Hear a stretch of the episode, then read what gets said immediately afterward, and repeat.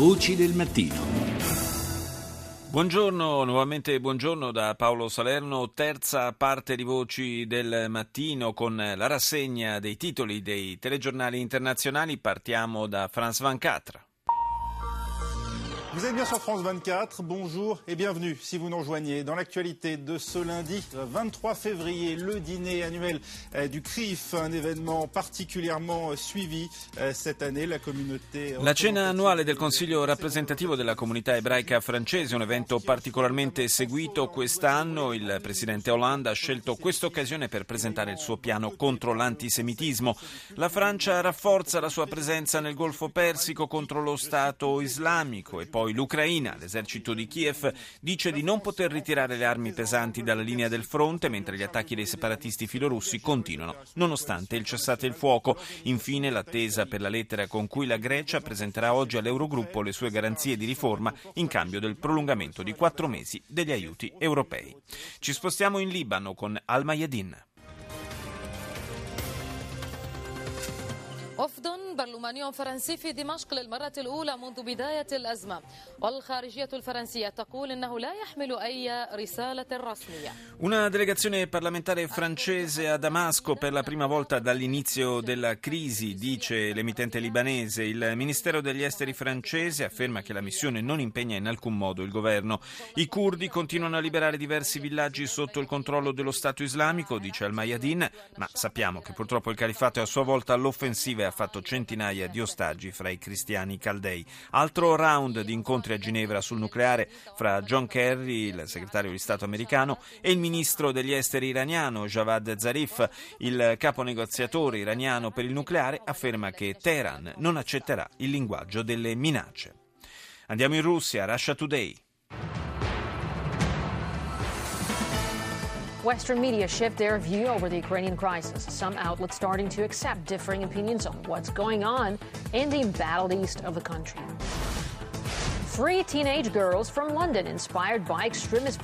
I media occidentali, dice Russia Today, cambiano la loro visione sulla crisi ucraina. Alcuni organi di stampa cominciano ad accettare differenti opinioni su quanto sta accadendo nella regione orientale sotto attacco. Poi la vicenda delle tre ragazzine londinesi che, ispirate dalla propaganda estremista sui social media, si pensa che si siano unite ai terroristi dello Stato islamico in Siria. Sotto accusa i servizi britannici di intelligence per aver consentito loro di scivolare via attraverso le maglie della sicurezza. E sempre nel Regno Unito, pioggia di critiche per un musulmano britannico, giocatore di biliardo, che gareggia indossando un badge con il nome ISIS, anche se in realtà quel marchio non ha niente a che fare con il gruppo terroristico islamico. Restiamo in Europa con la spagnola TVE. Arseny Yatsenyuk tiene fama de trabajador y de ser un hombre pragmático. Sus críticos dicen que a este abogado de 40 años le falta carisma.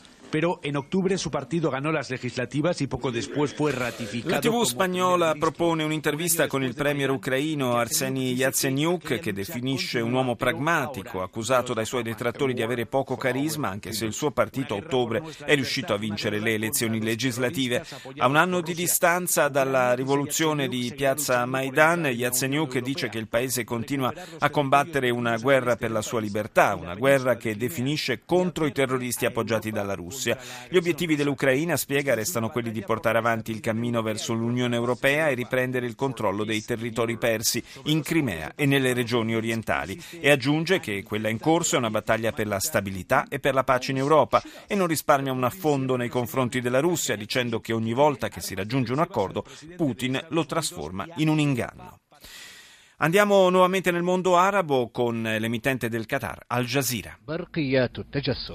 المئات من وثائق الاستخبارات سربت لوحدة التحقيقات في الجزيرة إنها تتراوح ما بين الخاص جدا Scoop di Al Jazeera insieme al quotidiano britannico The Guardian le due testate sono entrate in possesso di centinaia di documenti segreti di diverse agenzie di intelligence di tutto il mondo fra cui la CIA, la britannica MI6, il Mossad israeliano e la russa FSB.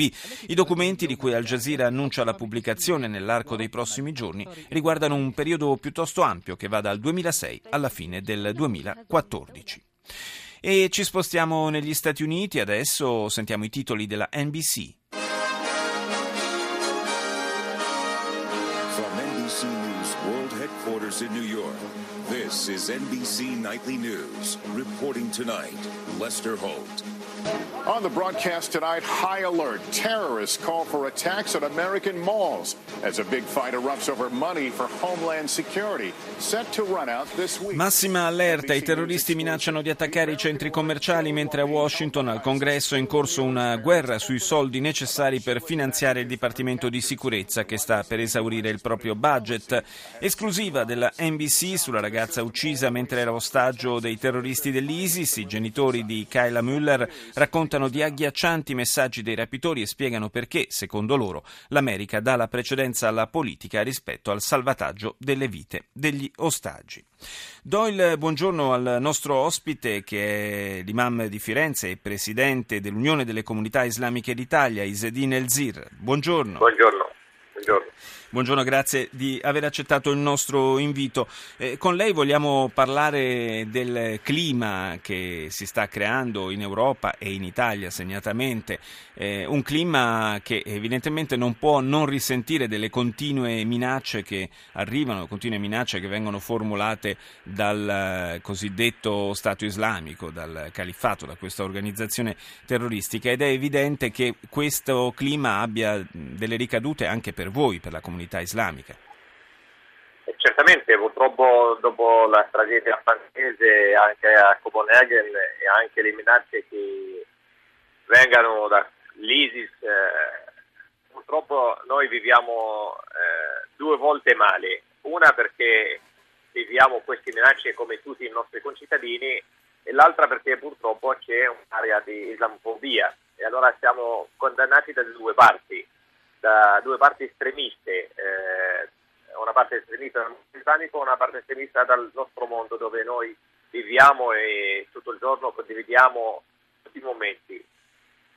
È un momento molto difficile. Che cosa, che cosa, risponde alle critiche di chi in generale accusa le comunità musulmane in Europa di eh, non eh, prendere sufficientemente le distanze da queste organizzazioni?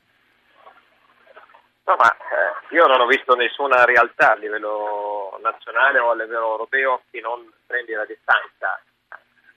Ripeto, noi in primis eh, siamo colpiti da questi gruppi estremisti che eh, uccidano eh, musulmani, non musulmani, uccidano, sono assassini criminali è il momento di lavorare insieme, musulmani e non musulmani, contro questi estremisti, contro questi criminali se invece cominciamo a dire ma i musulmani non lo condannano, non lo fanno, stiamo facendo il gioco di questi criminali, di questi assassini. Lei come valuta queste minacce? La preoccupano? Certamente non si può, non può essere preoccupati, ma dall'altra parte non dobbiamo vivere nella paura, perché questo è un altro obiettivo di questi eh, criminali, di questi estremisti, di creare la paura ed è farsi vivere nella paura e così eliminano la nostra libertà. Ieri avete avuto un incontro con il eh, ministro dell'interno Alfano, che cosa è venuto fuori? È venuto fuori che dobbiamo lavorare insieme, ognuno nel suo campo, ma fare una rete, la cooperazione, eh, stare insieme, perché insieme possiamo combattere l'estremismo, possiamo creare un presente, un futuro migliore per tutti quanti noi c'è un impegno anche da parte vostra a vigilare maggiormente sull'attività, penso soprattutto di quei predicatori barra reclutatori che talvolta girano per l'Europa. Non c'è dubbio perché, eh, ripeto, la sicurezza del Paese è la nostra sicurezza. Noi siamo parte integrante del tessuto sociale, culturale, economico del nostro Paese, dell'Europa eh, e non possiamo vivere isolati anche nella parte della sicurezza, perciò collaboriamo per l'interesse della nostra comunità, per l'interesse del nostro paese, per l'interesse dell'umanità. Grazie al presidente dell'UCOI, l'Unione delle Comunità Islamiche d'Italia, Izzedin Elzir, per essere stato con noi. Voci del mattino. Riprendiamo la carrellata dei telegiornali internazionali con il tedesco Deutsche Welle.